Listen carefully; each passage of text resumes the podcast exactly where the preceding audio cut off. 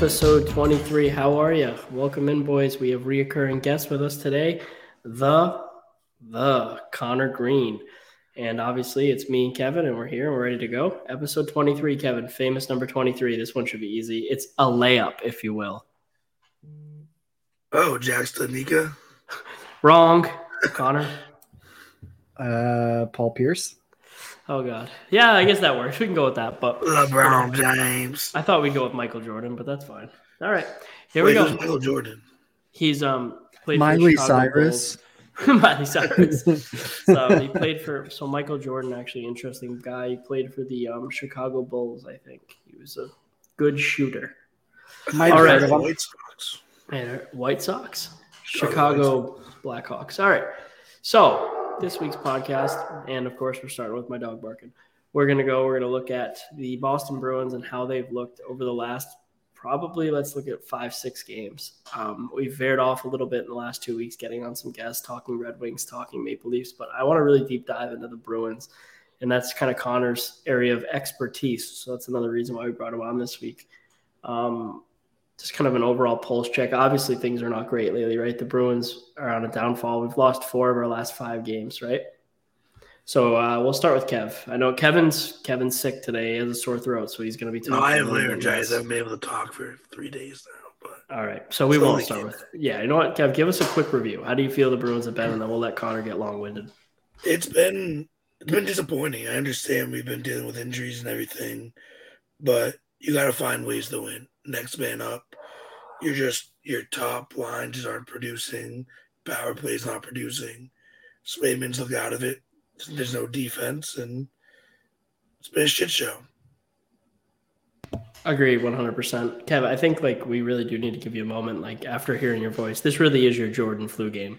You dropped the ball so bad. I said On layup. episode 23. What do you Yeah, yeah. I said Well, it was layup. a- You should have said this is my Jordan flu game. It would have been magic. It would have been masterful. But you failed. And I mean, I guess that just is what it is. Connor Bruins last five games. How do you feel about them? awful. Um, they're completely headed in the wrong direction at the wrong time of the year, headed towards the playoff push. Um, although you can attribute a lot of this to injuries, which is kind of frustrating, right? Um, Jeremy Swayman hasn't been the impact goaltender that you would have hoped of of late. Um, I think what you saw earlier in the year of the team protecting him and playing him more against non-playoff opponents is really coming out to shine now that he's been facing, you know, a little bit tougher teams. Even last night when he came in relief for Linus Ullmark, you know, it, he couldn't even do it against the Ottawa Senators, and that's kind of where I think a lot of Bruins Nation is having the straw across the back scenario now. Yeah, right. So I mean, I think just to kind of piggyback off that, Sway has kind of hit that rookie wall, which we knew was going to happen. I mean, if you know hockey and you know goaltending, it's hard for a 23 year old to sustain hockey at a high level for 82 games, and obviously not. You know, I mean, even playing every other game, 36 games is a lot of games for a rookie goaltender. It is, and he's played pretty good. He's 20, 12. He's 20 and 12. He has three OTLs. Um, his goals against average is what? It's 2.38, save percentage 915. Great number still. You know what I mean for a rookie goalie. And there was there was a little bit there where Swayman was dominating and he was into the, into the Calder Trophy candidacy and everything. And the Bruins did start to play him against those bigger opponents and he was doing well.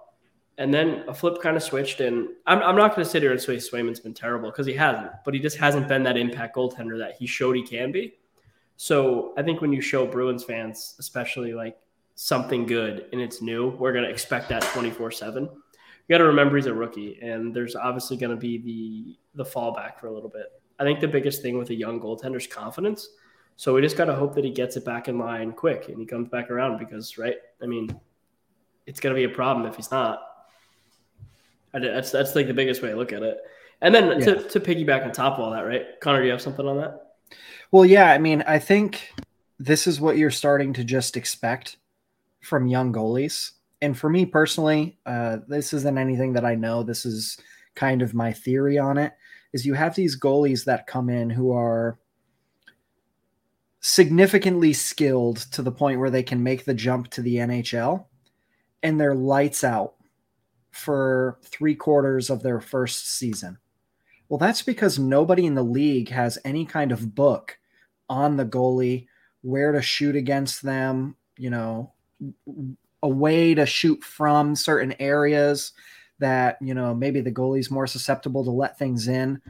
You know, you start to get that throughout a season, and players are looking at this tape constantly, figuring out how to score and then they get figured out and that's what it becomes the the Matt Murray or the Jordan Binnington effect for me. They come out and they're great really really early in their career and then it fizzles out and they become average and, and then you have they to fall pivot. off. You have to pivot.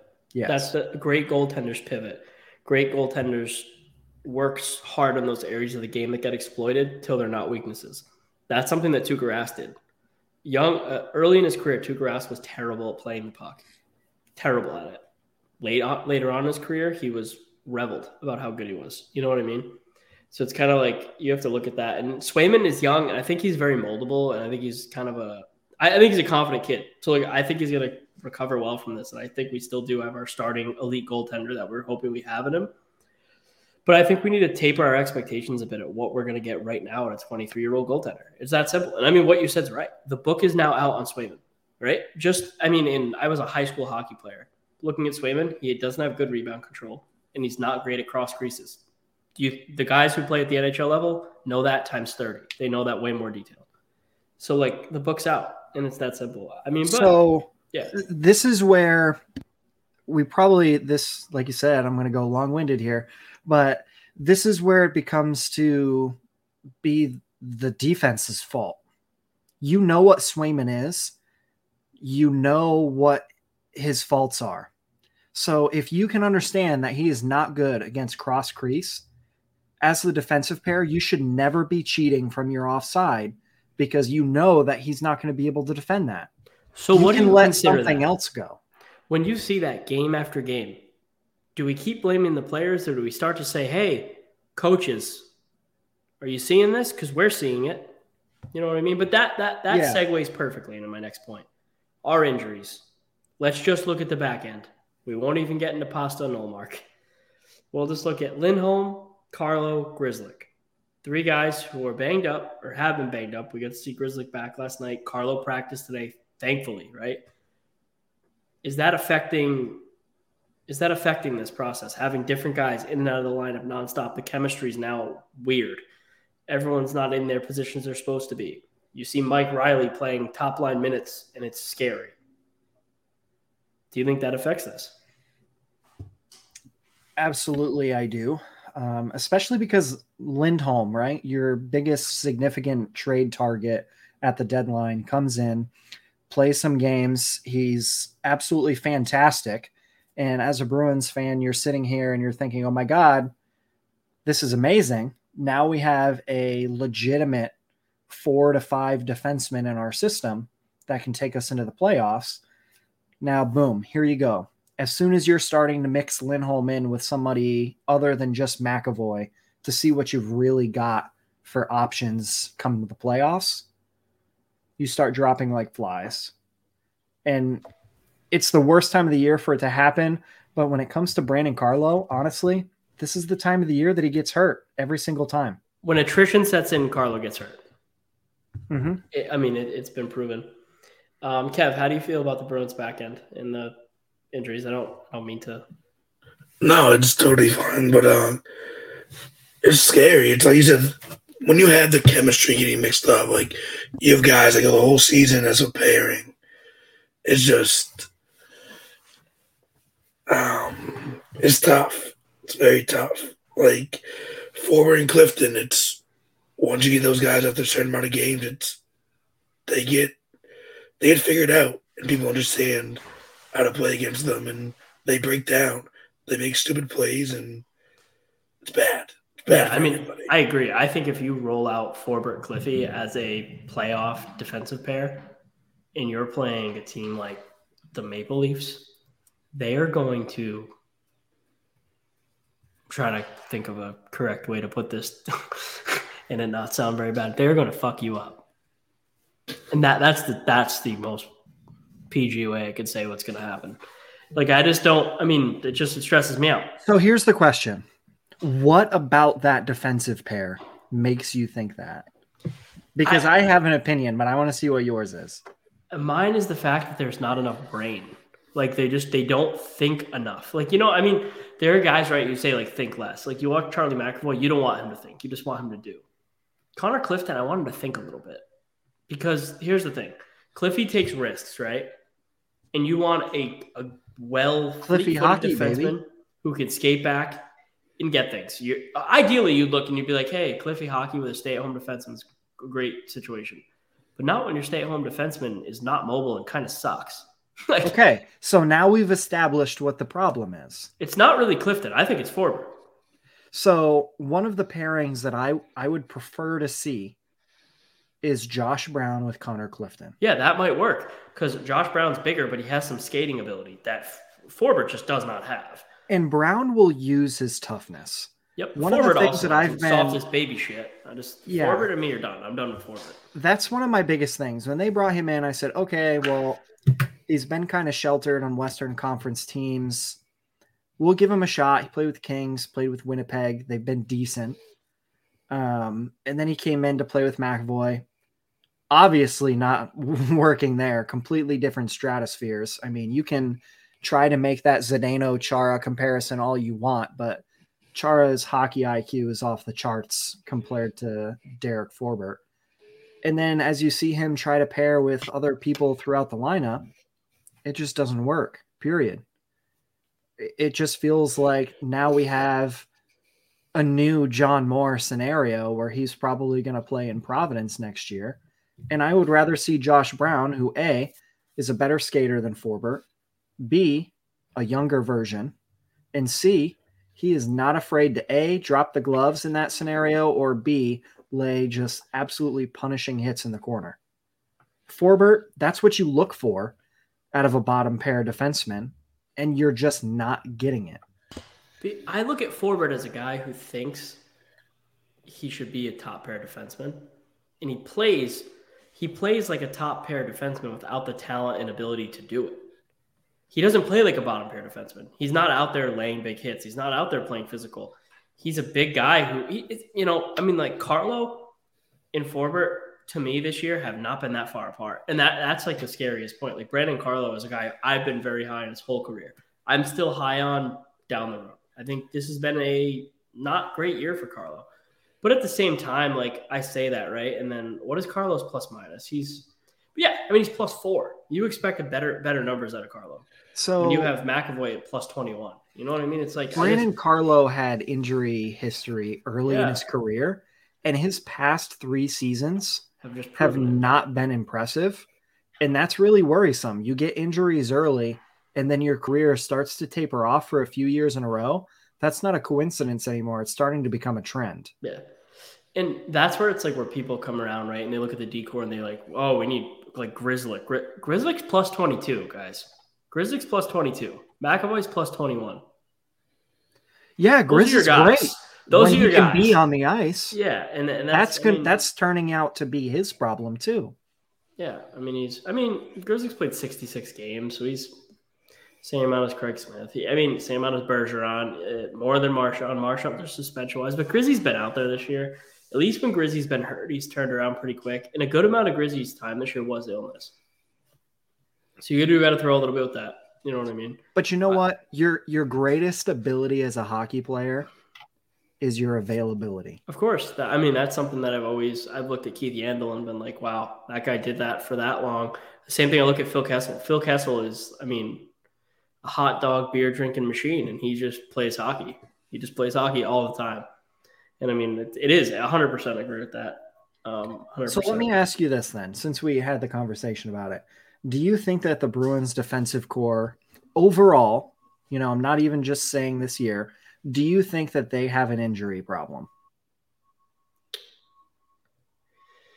That's hard. Um, when you really look at it, it's been the same isolated players. You know what I mean? The, the, injury problem for the Bruins over the last three or four years coming into playoff time, other than when was he not hurt? It's Carlo, right? Was Carlo hurt in 2019? He wasn't, correct? He did make the Stanley Cup run, but Kevin Miller was hurt. Correct. Yeah. Yeah. So it's like we, I mean, we have had some injury problems in the back end. We have. But I mean, who we got to blame for that? Not, I mean, you know what I mean? We're not going to look at the training staff and say it's them. Yeah, I understand. But so the thing that's really bothersome to me, and I understand it's an injury, it's not, you know, intentional or anybody's fault necessarily. Um, but when you have two of your top four defensemen who are I would honestly say injury prone at this point or banged up prone, if you will, that's a problem. Of course. But it's a problem that we just have to deal with, I think, right? I mean, like, what are we going to do at this point? Just, you got to roll with it. And luckily, we do have some strong D prospects in the system. Yeah. Who uh, missed the entire year with injury. Yep. What do you know? and the top defensive prospect in college is going back. So bright future. Let's get into some other topics. I don't want to be that pessimistic. Let's talk about some other injuries.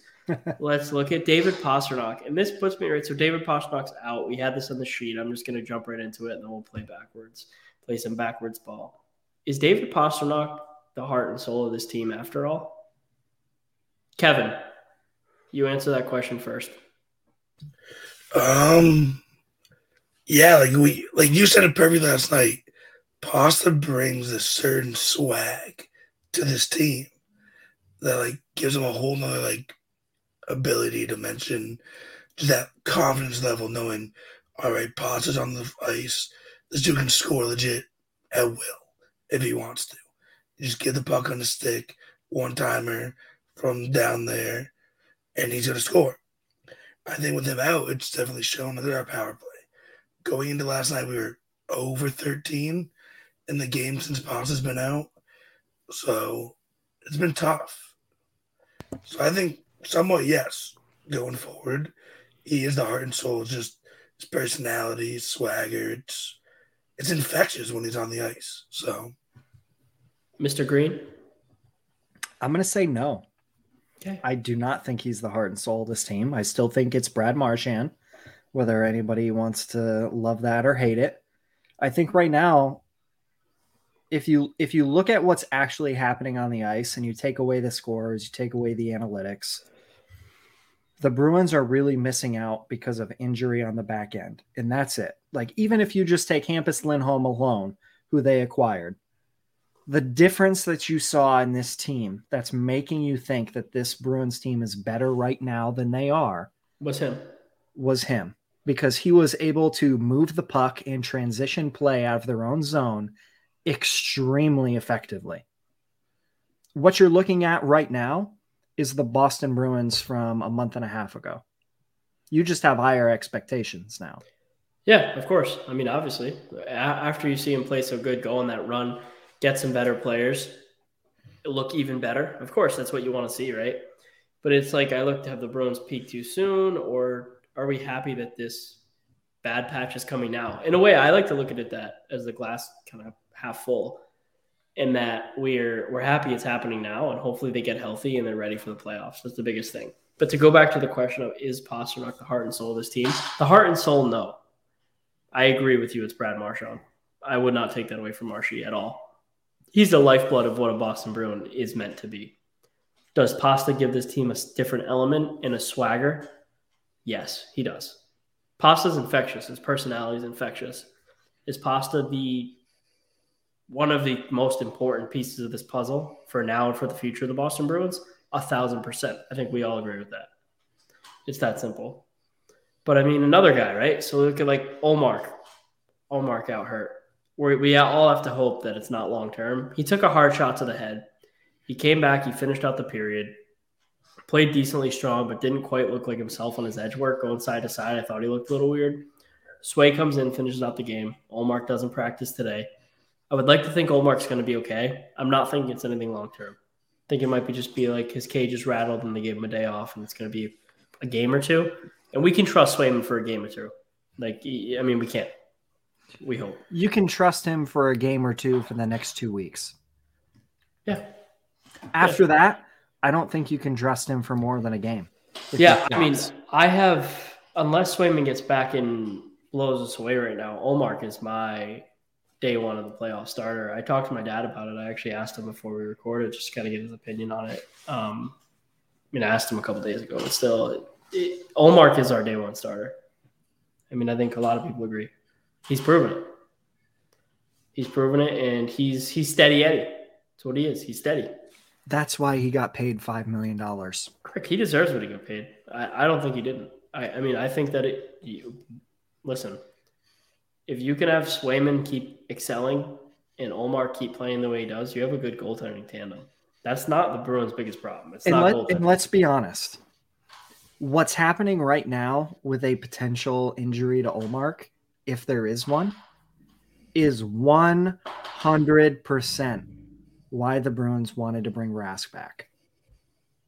Yeah, just in case. I mean, insurance. yeah, of course.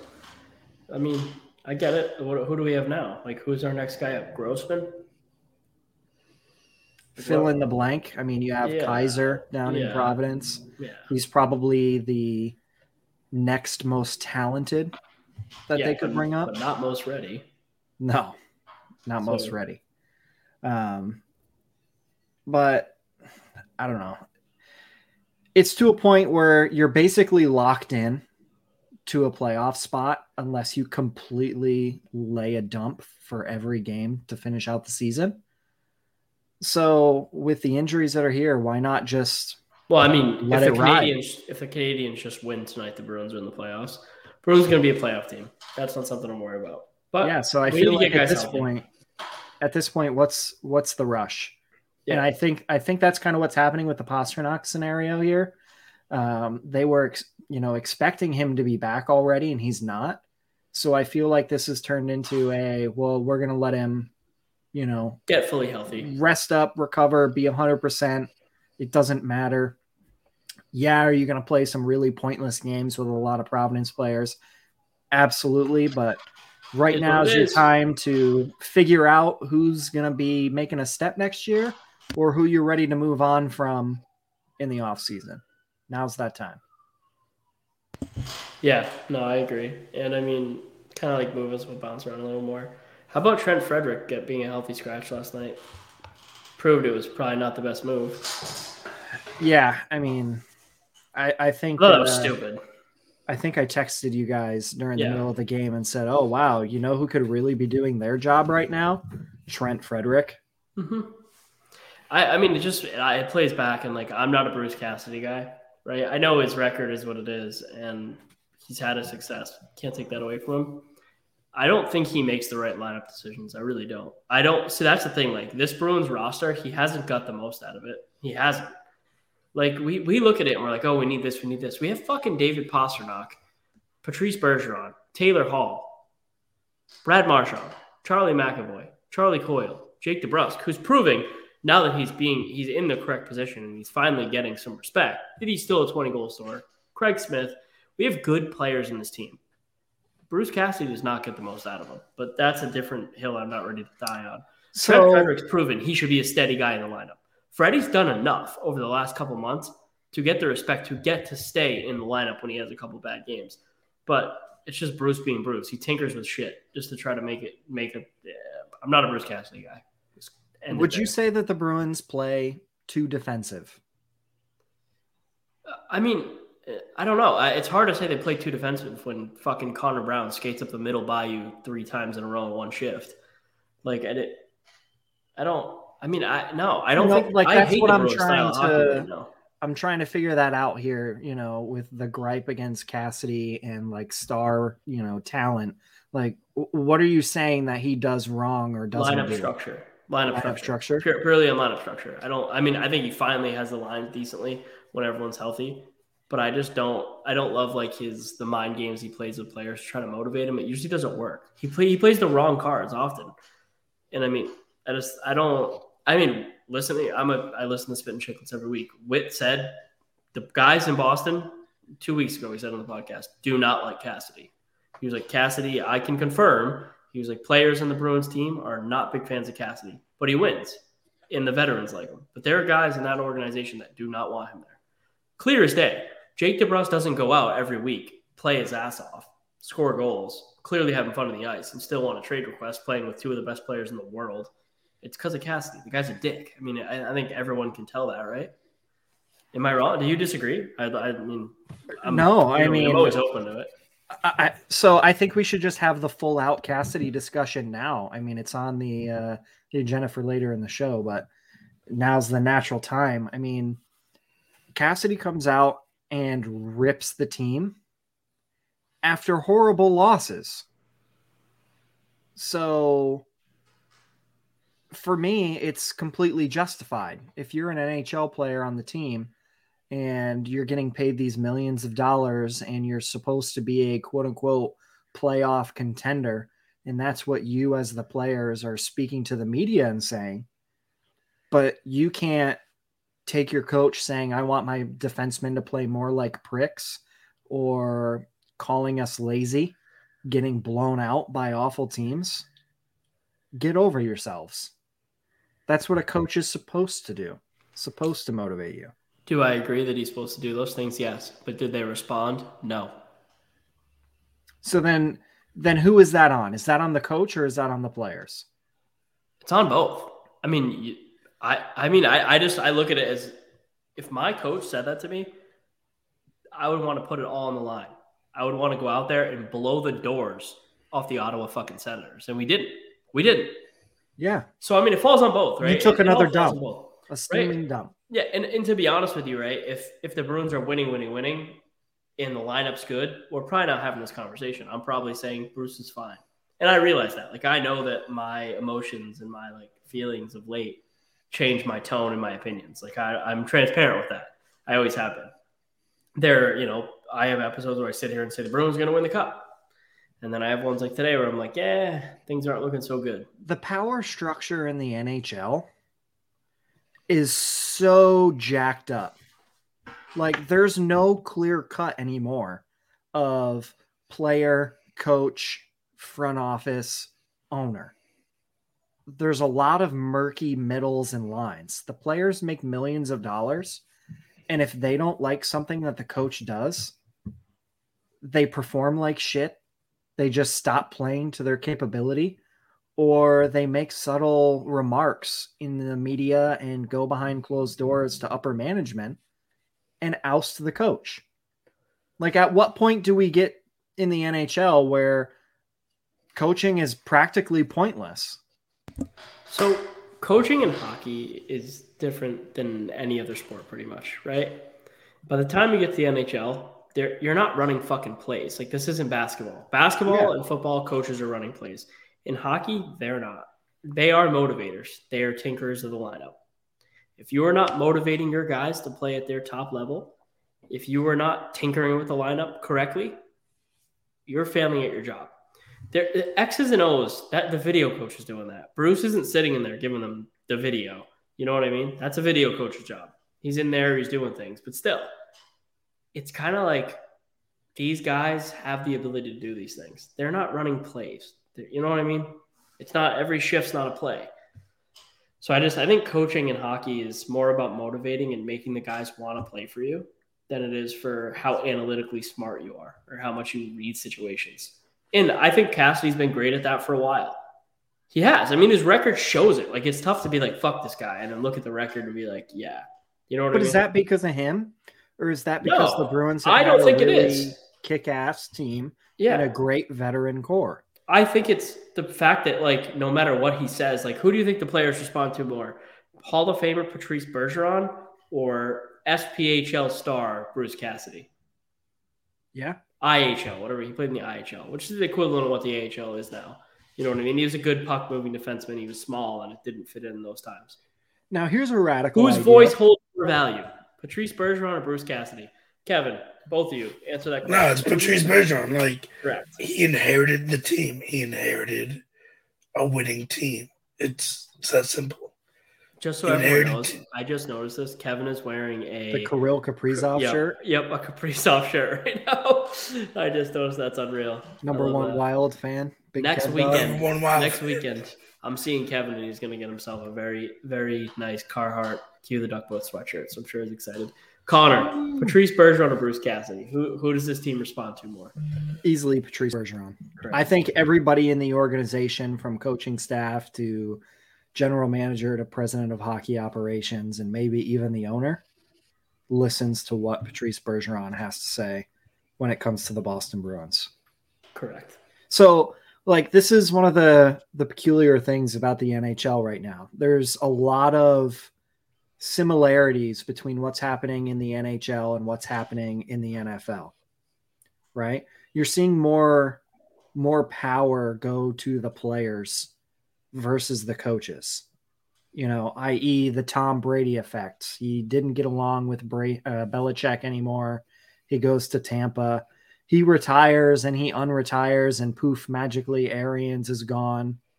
You value the talent over the coaching as you should. Like so, and you have, and you said it uh, when you were explaining that earlier that you have all of these video coaches and specialty coaches that work with these players on these things. At what point does a general manager just become your essential head coach and really not even need to be on the bench? Because most of the time, when you see a team call a timeout and they're working up a play, the head the coach head isn't involved. It's not the head coach. Uh, Bruce Cassidy tried to drop a play yesterday. What he wrote was 37, 72, and 48. That's what he wrote down. That's what was on his board. I was staring at it. Like, what's he drawing up? What is he drawing up? He had he wrote three numbers down and he just started talking and pointing at it. And I was like, what is this guy doing? What is he doing? It, it was amazing. I was like, this is my point. Exactly. No, you're right. You're right. That's why some people do. I mean, look at the Patriots. I know we're talking about different sport, but Belichick is also the GM. Well, that was my point. Like, you've seen it in other NHL markets. You know, when they fire a head coach, the most recent one was Anaheim a couple years ago. Um, Bob Murray went behind the bench as the general manager for the rest of the season, I believe. If not, it was just a couple of weeks, but I believe it was the rest of the season to see what the problems were and what was actually going mm-hmm. on. He was able to establish, hey, this is what I need to work on on my roster to make it more successful. And there's no middleman at that point. And if you're telling me that Bruce Cassidy is to blame for a lot of struggles, I don't know. I think it's got to fall on the players. Yeah, no, so the same thing's happening also in Boston with the Celtics. Brad Stevens with Jayson Tatum, your star studded guy, will be a top 10 guy in the NBA. Him and Stevens are starting to have a little falling out. Stevens goes to the president of basketball operations. You bring a guy like Ime Udoka, who has the respect of Tatum Brown Smart for when he coached them on the Olympic team and now they're second in the whole Eastern Conference after getting bounced in the first round with Stevens. Like it's changed. Once you have players that respect your head coach, they play different. They want to play for that guy. And it's happening two different sports in Boston right now. Same thing happened with the Red Sox. When they brought in Alex Cora, a former Red Sox player that everyone respects, they won a World Series they went to the ALCS last year. It's just if you have the right guy there, the respect they want to play for him every night. It's they don't care. They can be criticized, but they know that coach is calling them the right spot to put them in the best position to be the best they can be. And with Cassidy, they was like Jake was saying, they're not responding because there has to be a level of respect that's just not there. They don't respect Cassidy. They don't respect what he's saying, but they respect what Bergeron says. They respected what Chara said when he was here. Those guys who have been doing it for so many years, they respect, and you're doing it for them because you want to win a cup for your core veterans, and that's what's happening. So, do you think that if Cassidy was replaced, this team would perform better?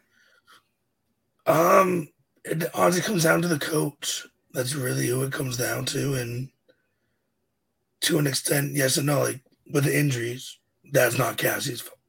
These guys are injured. You're you had three of your top four defensive players out. Like you just can't. That's tough to win a game like that. So you have your best goal scorer out. It's it's tough. That's not on Cassie. That's on it's on those players. They're out. It's injured. It happens. That's sports for you. It's like when Tom Brady tore his ACL. But shout out to Matt Cassel. Matt so, Cassel, yeah. So they made the they made the playoffs that year. They no. were like 10, 10 6. The, the, the funny thing for me is Jake asked us, who do you think the players listen to more, Patrice Bergeron or Bruce Cassidy? You Want to know what the funny thing is? I think Bruce Cassidy's job solely hinges on what happens with Patrice Bergeron. If Patrice Bergeron decides to retire, Bruce Cassidy's gone. He is getting fired 100%, and they're going to move on. If Bergeron stays around on evergreen deals, I think there's no way in hell that you're firing Cassidy for another coach when you've got Bergeron on evergreen deals trying to finish off a Stanley Cup push. Yeah, so here's the thing: when they do decide to move on from Cassidy, do you keep it in house or do you go outside and you bring in somebody new? I think the next step for the Bruins is you have to go outside the organization for all positions: coach, general manager, and president of hockey ops. You have to. I mean, you're also seeing that as a trend throughout the whole league. There's really not a lot of internal promotion. I don't Teams are getting Jeremy a new voice, Jacobs new doing view. that. I think Cam Neely is their golden boy and he stays. I really do. I don't think you see a different president of hockey ops. I also think that Cam Neely they're very culture, high in Chris Kelly. Cam Neely's culture is exactly why you have all of your younger players who hate your coach. Correct. Because oh, I don't. I don't think that it's right. I'm. you're expecting you a bunch of skilled players to play a third line style of hockey. That's the thing. Like they, the Bruins just want these like high scoring grinders, but take a peek around the league. How and high scoring grinders last for four to five years, and, and then they suck. Look at Josh Anderson. I was really high on him two to ah, three years ago. I, I still I'm still high on him. I still think that Josh Anderson, not on the Habs, is a better player. Obviously, I mean, you know, but like you're saying that, but Josh Anderson has 18 goals this year on a terrible team. In Boston, that's more. So but he's 27 now. It's like two years from now, when you're on episode 300 and something of this podcast, I know you're going to think about this and you're like, oh my God, how many goals does he have? Yeah. He's in the AHL. What? Yeah, I know. It's That's just, what happens with those style of players. I know. And then there's going to be a guy like Trevor Zegras and these Cole Caulfields and these small, quick, super skill guys who are going to play a thousand games and have a thousand points. That's the direction the NHL is going in, like it or not. And I mean, I don't have a problem with it, but we got to wrap this up soon. So let's get into the some. What do you mean? The thoughts. league doesn't want more Jay Beagles? No, no, they don't. they don't. We have enough plugs for all the outlets in the world already. Let's talk about the playoffs. Let's let's wrap this up in a forward-thinking playoff mood, right? Let's look at the Bruins are going to be healthy. I want it from the point of view that we're going to be healthy. We're going to be firing all cylinders. The players are going to be listening to Bruce. Who do you want in the first round? Carolina, Florida, and Toronto. I think are the three highest chances. If we play a little better, we're going to get Toronto. We play how we've been playing, we're going to get Carolina. We play worse, we're going to get Florida. Agreed with that statement? Caveat in yeah. there that it could be Carolina or the Rangers. They have the same I, amount of games left and they yeah. are battling it out and they have a head to head game. We could yeah. see the Rangers overtake Carolina just to make things fair. Yep. Because I know that uh, Berkowitz will uh, have a meltdown if we don't mention that. Yeah. I mean, I really, I mean, the Rangers are good. I think the Rangers are good. I don't really want to play the Rangers. You will get goalied very easily yeah, the Rangers. Shesterkin's so good, he's scary, and they have enough top end guys where they can score. So I mean, the Rangers, I don't want to play, but I like how the Bruins match up against them at the same time. Carolina, you've kind of switched me up on a little bit. I think the Bruins, in a grind of a playoff series, can outmuscle Carolina and can beat them. Toronto, Bruins will beat in a seven game series. They have to prove me otherwise till I change my mind. And Florida Panthers, I think, will beat us. They're never out of a game. So that's kind of where I'm at. I'll let you guys go longer on it. Uh, Kev, we'll let, we'll let you go second. Let's go team by team. Let's okay. Make it, okay. Let's make it fun. Yep, that's fine. We'll start off with the we'll start off with the Rangers. Shout out uh the Rangers pod. Listen to the New York Rangers pod if you're a Rangers fan or We any love you, Burko. fan. Yeah, Jacob Berkowitz is a absolute cartoon character, so just listen to that kid. um, guys recording like on trash cans, his car, maybe a stoop, maybe a, a luxury villa. You never know where he's going to be at. He's He's the Kid Kevin works. Weeks of Inside the Rink. yeah, he, he works his ass off. Um, he really does. He that kid works his ass off. But um, I, I think I went into it first. Like, I really don't want to play the Rangers. I think the Bruins match up pretty good against them. I think it would be a seven game dogfight. They have the edge in goaltending. We have the edge, I think, in goal scoring. Defense, healthy, probably lines up pretty decently. It'd be a battle. Our defense would definitely be better than the Rangers, but I think the depth of talent, In the they have forward good, group? They have good depth. That's the, yeah, we would probably get blown away. But the Rangers are the one team in the Eastern Conference that I think will goalie their way to victories. That is the one team in this Eastern Conference who, if their goalie just stays hot, they could ride all the way with being a mediocre, you know, defensive team. So for me, would I want to play them? They wouldn't be my first option. I would probably put them as my second pick. Yeah, and that's the thing. It's like we're not like scared of them, right? Like at the same time, like I'm not. I'm not gonna say like let's play Toronto over the Rangers, even though I just said I think we beat Toronto. You know what I mean? Because Auston Matthews doesn't play for the Rangers. It's that simple. Alexi Lafreniere has not been Auston Matthews like everyone thought he was gonna be. Even So Artemi Panarin really hasn't been, you know, crazy impressive. Yeah, Kev, how about you? No, I agree with Connor. It's just Sturgeon, dude. It's, you watch his highlights, like, dude, studies a brick wall. He's gonna win the Vezina. and It's just Pun it's hard to a intended buck past him. with the brick wall. Oh, I do have a brick wall background. So. For those of you who can't see, Kevin has a brick wall background. But he's all bricked up. Yeah, no, Sorry, so- Kevin. No, that's good. But no, I definitely think. Yeah, it's, it's gonna be a dogfight. It's. I don't One have thing though, say. you I mean Panarin has 89 points in 70 games. We can't exactly say we're not. I mean that, that that's pretty good. You're making 11 million per season. You're failing versus all the other players in the Chris league. Kreider's a 50 way. goal scorer. That's something. That's something. If you didn't- stay out of the box, he has a hard time scoring. Yeah, you want to know what else with Chris Kreider? There's never been a player in the history of NA, of the NHL who goes more offsides than Chris Kreider. That guy will be 25 feet offsides before he even figures it out. He's What? committed to offense, baby. He is. He's. I know. He's a cherry picker. But, you know, the range of the Rangers. We go into the Carolina Panthers. Connor. Carolina Panthers, get the hell out of here. Yeah, yeah, that was bad. I was thinking, That was wow, that's that almost as bad as your original original seven. seven. Ay, ay, ay. Yeah, I'm getting tired already. So the The Carolina, Carolina, Hurricanes. Hurricanes. Carolina Panthers. I love that. I was thinking, I was gonna, I was trying to mentally, I was like, am I gonna go Florida first or Carolina? And I was like, we'll stay in the Metro. I was like, let's go Carolina. And I said So the Hurricanes. This honestly is the team that I would pick number one to wanting to play in the first round, which I think Freddie Andersen being in Carolina has a lot to do with it. It's a goalie that this team has seen a lot of. They know how to shoot against him, and vice versa. You have the book, and he's got a track record of not being able to beat the Bruins. I don't care what team he's on. Secondly, Carolina is still really young of a team, and they haven't had a prove it to me year yet.